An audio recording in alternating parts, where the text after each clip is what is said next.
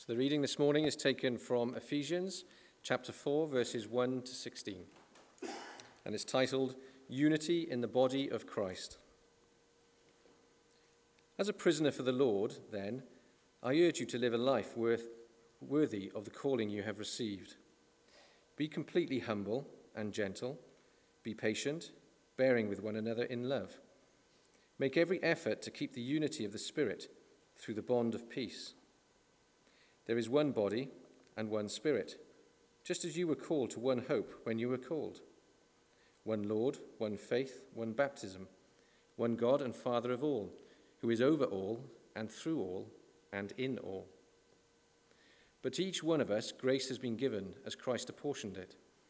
This is why it says, When he ascended on high, he led captives in his train and gave gifts to men.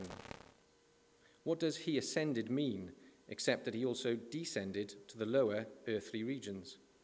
He who descended is the very one who ascended higher than all the heavens in order to fill the whole universe. It was he who gave some to be apostles, some to be prophets, some to be evangelists, and some to be pastors and teachers, to prepare God's people for works of service, so that the body of Christ may be built up, until we all reach unity in the faith and in the knowledge of the Son of God and become mature, attaining to the whole measure of the fullness of Christ. Then we will no longer be infants, tossed back and forth by the waves and blown here and there by every wind of teaching and by the cunning and craftiness of men in their deceitful scheming. Instead, speaking the truth in love, we will in all things grow up into Him who is the head, that is, Christ. From Him, the whole body, joined and held together by every supporting ligament, grows and builds itself up in love, as each part does its work.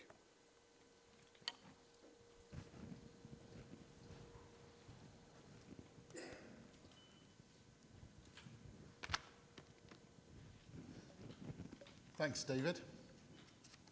Uh, you'll uh, remember uh, that uh, a couple of uh, months ago I started this little uh, thing looking at the savage life, the challenge to us to live life differently, not just to keep on keeping on with the normal, routine, run of the mill life that sadly we get sucked into time and again.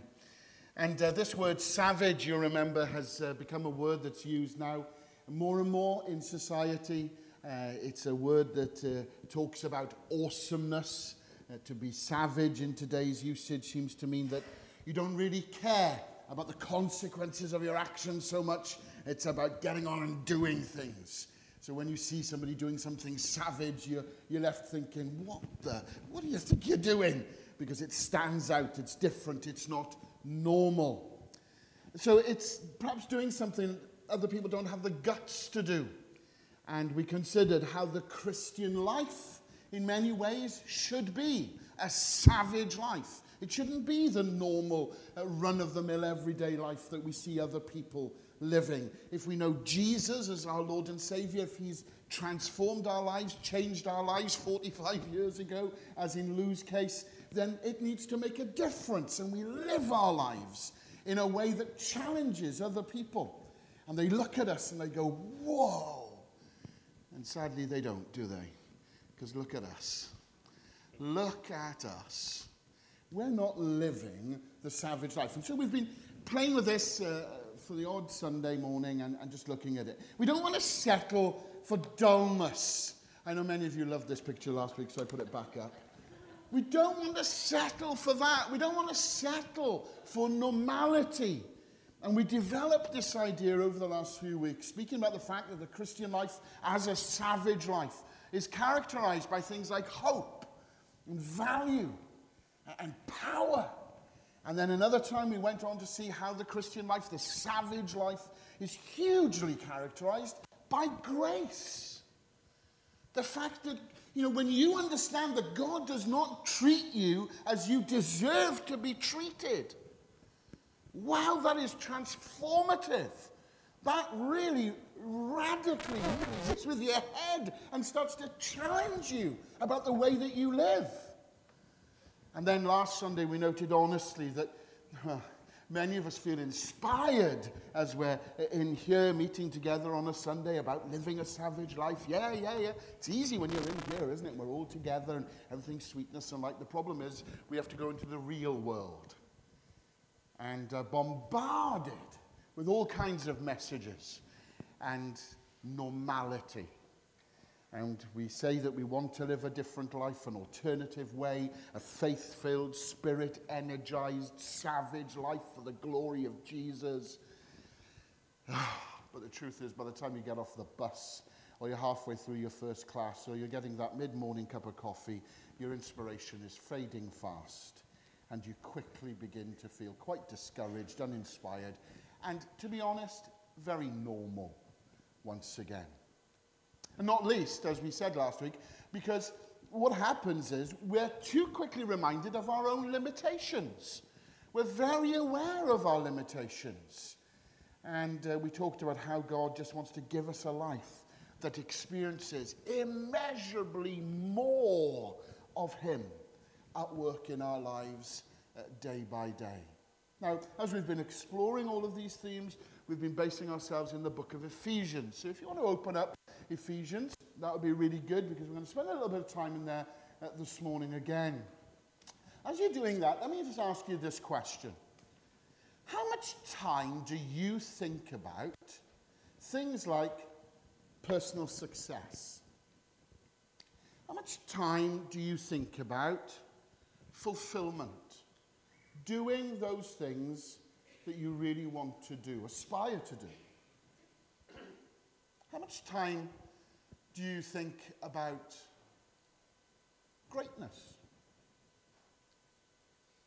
I think as I look around society today, as I engage with the media, as I talk with normal people, an awful lot of the world talks about those things a lot. It's quite normal today in college, in school, in the workplace, in our families, to have those kinds of discussions. It starts when kids are really small. What do you want to do when you grow up? And then parents know this. You, you start to take some of that on board and you start to channel your kids in a certain way. And so you will actively encourage them, maybe in a more academic route or a more a musical route or, or whatever it might be, because you're trying, trying, trying to, to get the possibility that's within them. You identify with that? Well, we've all been there. And in the workplace, we are constantly offered opportunities uh, to go on to the next level career development, ongoing professional development. These are things that are commonplace in the workplace because they're trying to get us to continue stepping up to the next level, to progress. And so we naturally talk about being fulfilled. Are you fulfilled in your job? If you've had a, a review, if you've sat with your line manager, that may well be one of the questions you get asked. Do you feel fulfilled in your present role? It's quite normal to talk about things like this. Questions like how can I maximize my potential? How can I be the best that I can be at what I do? How can I be the greatest version of who I'm meant to be, created to be? We talk about these things in Christian circles. How can I accomplish my dreams? How can I get what I desire? Those are normal questions. A lot of you have been nodding as I've been going through them, especially those of you working these days. You know exactly these things are being asked. But let me let me propose something savage to you this morning. I want to propose to you the idea that we actually find our greatest sense of purpose not when our energy and our giftedness and our focus are put towards making the most of our lives individually. But instead, we find our greatest sense of purpose when our energy and our giftedness and our focus are put toward being part of something far bigger. In a Christian context, I'd argue it's about being part of the church, the body of Christ. Now, to some of you, that, that's, that's a weird notion. This idea of body, uh, it's something I've talked with many Christians about over the years. Why, why, why is the sense of body being used to describe a church? Well, it's back to what my grandmother used to say, isn't it? You know, church is people, not a building. This is a chapel. You may say it's a case of semantics, but my grandmother was right. The church understands, uh, the Bible understands, that the church is not bricks and mortar, plasterboard and wood. The Bible understands that the church is a body, it is a physical body. People make up the church. And that's a very, very important thing. Uh, we talk a lot about bodies, and uh, we talk a lot about having peak physical conditioning. This is a picture from Mrs. Owen. This, this, this was me just a little while ago, and uh, I, I just thought. But that's the, the Bible talks about this. The Bible says you are the body of Christ. That's the key thing. And yet the world, the world is preoccupied with that. The world is telling us all of the time it's about you. It's about you fulfilling your dreams, you maximizing your potential, becoming everything that you can be. Look at Instagram, look at Twitter feeds, look at the media. You follow things. It's all about this, this pressure. And I've deliberately put a man there because there's a lot of guys will tell you it is a particular pressure on guys, not just women. And yet the Bible cuts across this kind of creeping individualism and says the way for you to be truly you and to be truly fulfilled in who you are is to become part of something far bigger that isn't focused uniquely on you. It's to be part of the church, the body of Christ, the body, the church, a group who believe in Jesus and live out his mission. When Jesus left planet Earth, he left his body.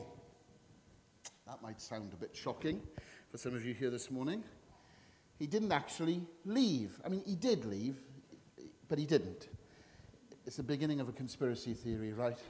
Elvis is not alive and living in Merthyr, just let me make that clear But, but if you read the way that the Bible understands the whole event surrounding Jesus going back to heaven when he ascended, it's clear, isn't it? He had a plan. And we marvel how, how, how people like Steve Jobs seem to see into the future, and he had a plan for technology that went far beyond his death. Well, I want to tell you, Jesus had a plan that went far beyond his ascension.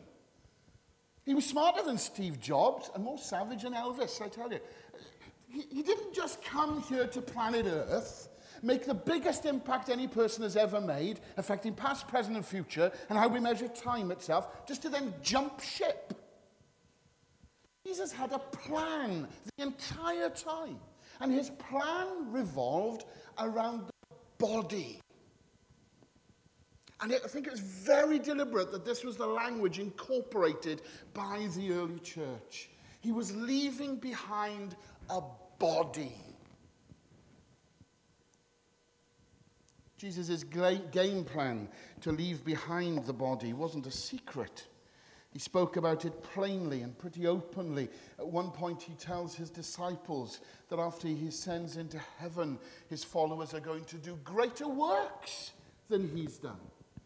Tell you the truth, anyone who believes in me will do the same works I've done and even greater works because I'm going to be with the Father. You ever thought about that? Jesus says, You will do even greater works. He's essentially saying, Look, I can feed a whole lot of people, but billions of believers could feed trillions of people. In effect, he's saying, I can pray for a lot of people, but believers throughout the world could pray for trillions of people. I can teach people, but billions of believers could teach a whole lot more. So it's not so much that believers today are greater than Jesus by significance. It's rather to do with the fact that we can do far more collectively than one person can do. Do you get that? It's so important we understand this. We are the body of Christ, each one of us. Jesus rocks up to work with you every Monday morning. Jesus will be with you as you queue in the post office on Wednesday. Jesus will be with you when you are trying to sort out that family argument. Jesus will be with you because you are part of his body.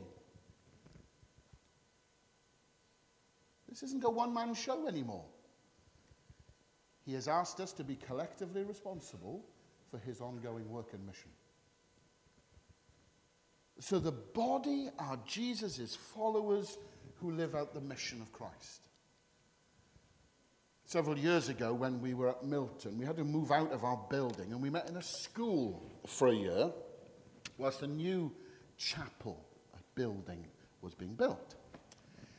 And so we got all the paraphernalia. If any of you have ever been involved in a church where you've had to do this, you'll know it is hard work. We had to put everything from Sunday school crayons to hymn books everything you need collection bags, microphones, speakers. We bunged it all. We bought a double axled trailer. And we used to bung it all in there. And on a Sunday morning, it all started off very enthusiastic. You can imagine, can't you? Everybody was willing to help. By week four, two of us. And sometimes, to be honest, one of us.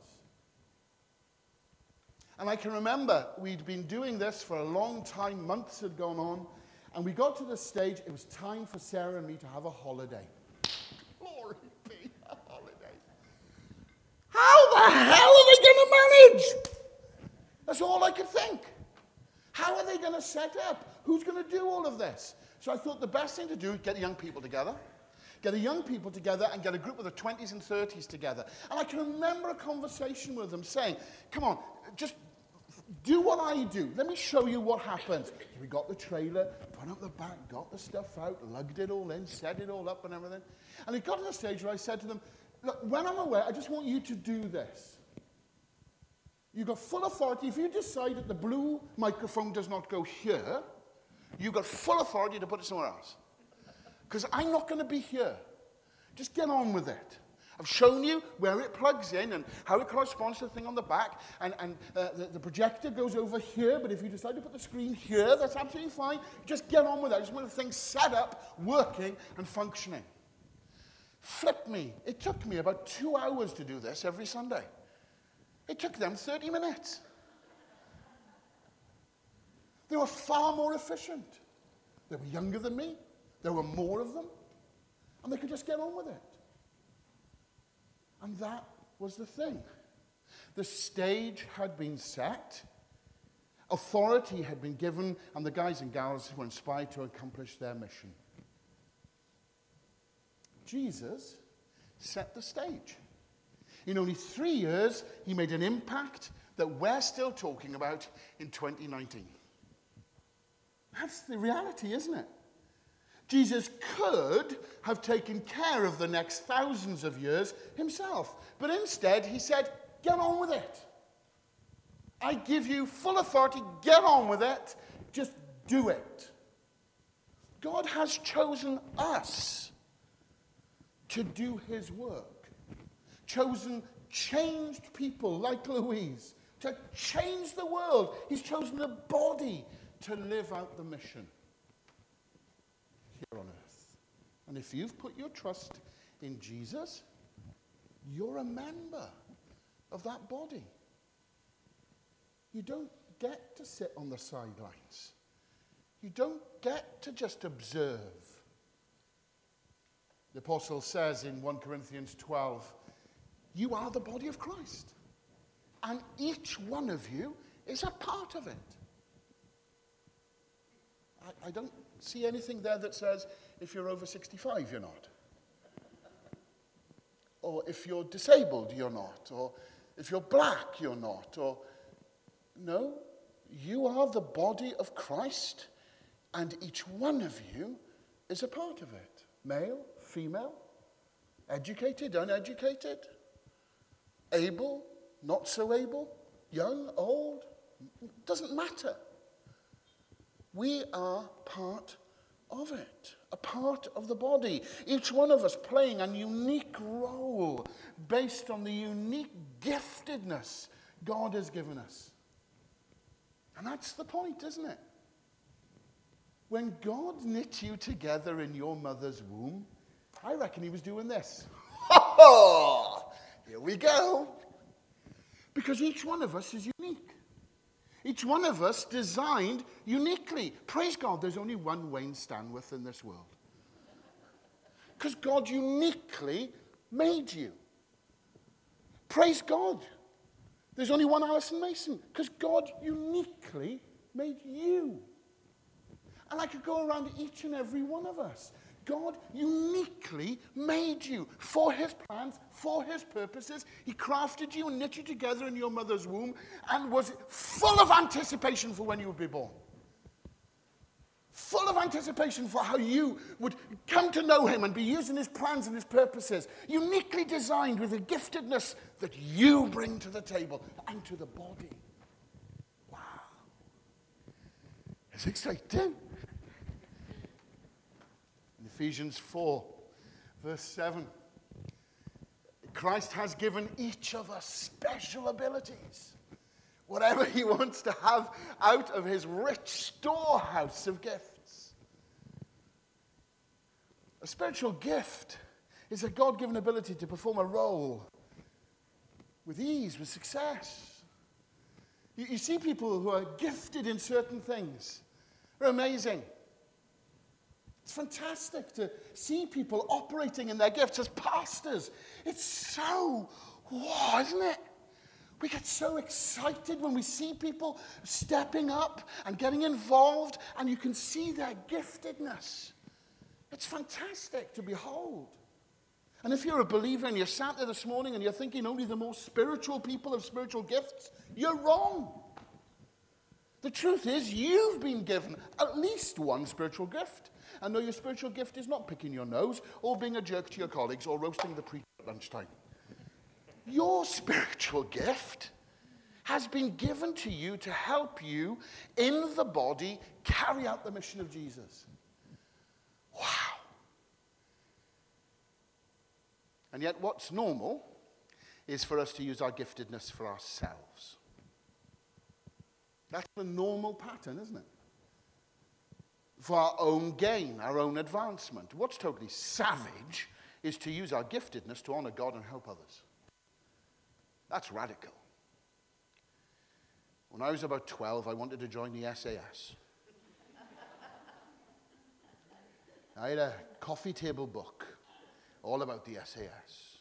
I used to read it before I went to bed at night. I read about how each member of the team has their own role. They're all skilled professionals, but they are given specific roles that they will fulfill in the team. One of them will be more assigned to being a sniper. One of them will have very particular first aid gifts. One of them will be very, very good at navigation. Of course, they're all highly trained and all able to do bits and pieces, but their skill set, when it comes together as a team, wow, they are elite. They are amazing. They're not working for themselves, they're working for the team. What if we started thinking about the church as an SAS body? Hey? Wouldn't that be amazing? Because all too often we behave like a bunch of wimps. What if we started seeing ourselves as elite? What if the savage thing was to say to each other, right, come on then, let's do this. Let's do this. Let's, let's change the world for Jesus. Let's make a difference. Let's use our skill set. Right, we'll use this person here. We'll use this person here. We'll need that, we need this here. Let's bring in this here. And we just work collaboratively and collectively for the glory of Jesus as Moriah. Wow. That is savage. That's savage in the Christian world because I could directly to umpteen churches, as many of you could, where that ain't happening.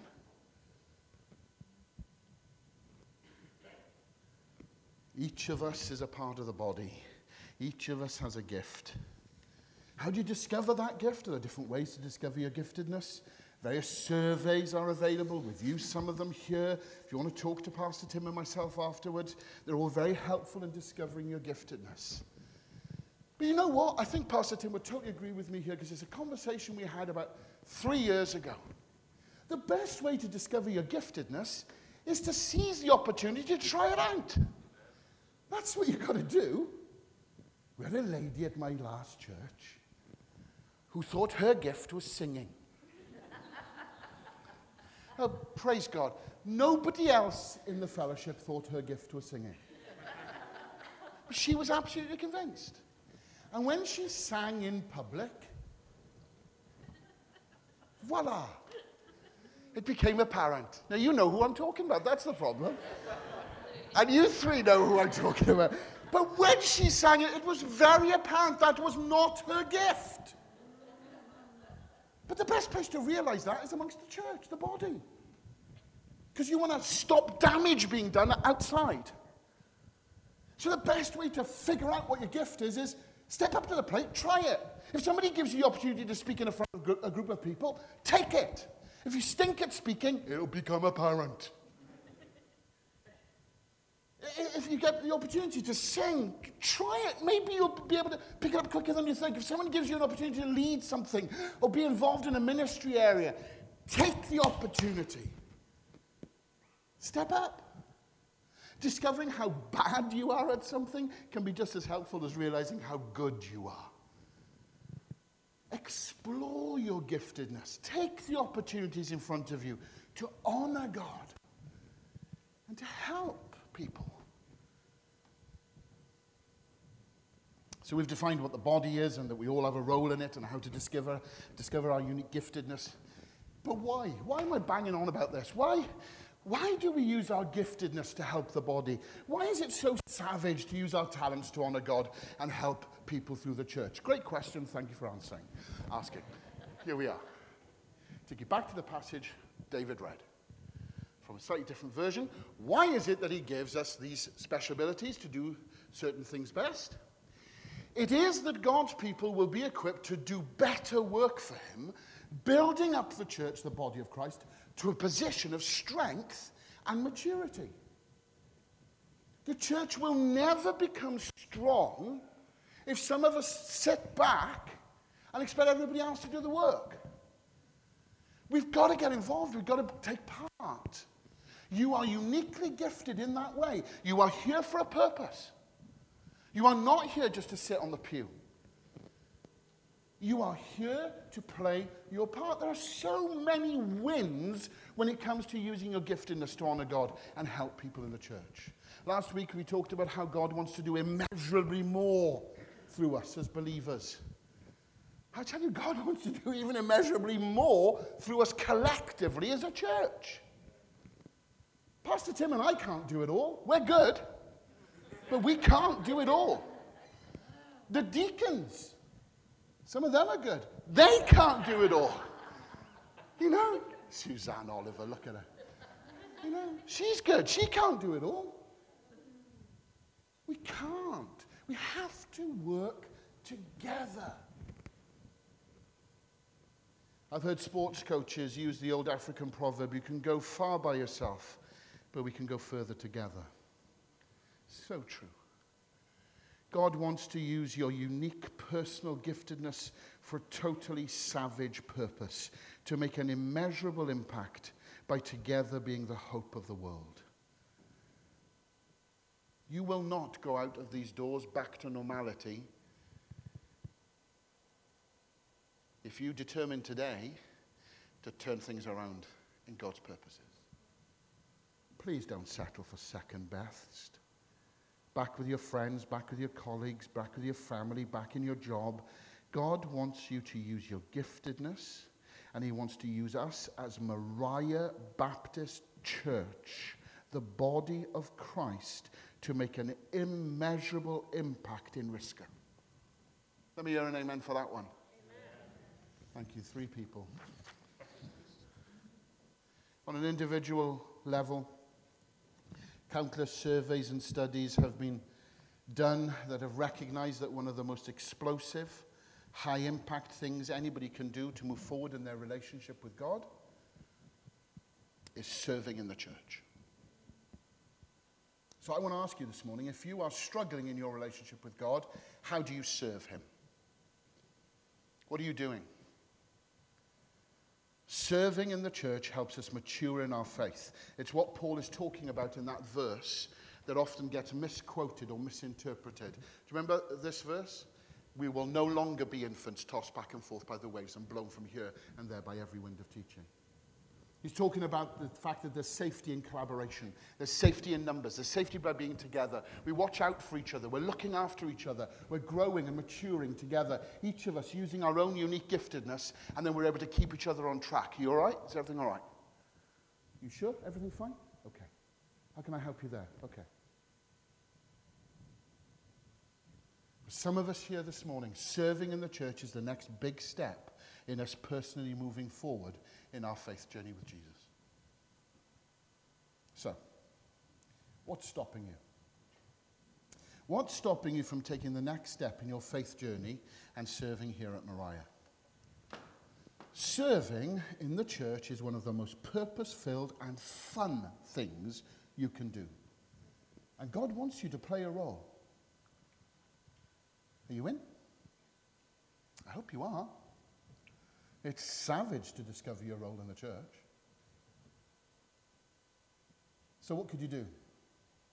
What about the children's work and youth ministry? This new 19 down ministry that we've got. God calling you to be involved in that? Step up to the plate. Get serving. What about hospitality ministry? You know, we have a faithful group of people that do a lot of work. I'm sure they could do with a bit of help. What about setting up for various meetings? It is amazing the dedicated, faithful commitment of one or two individuals in this church that I just see tirelessly again and again and again putting out chairs. Could you help?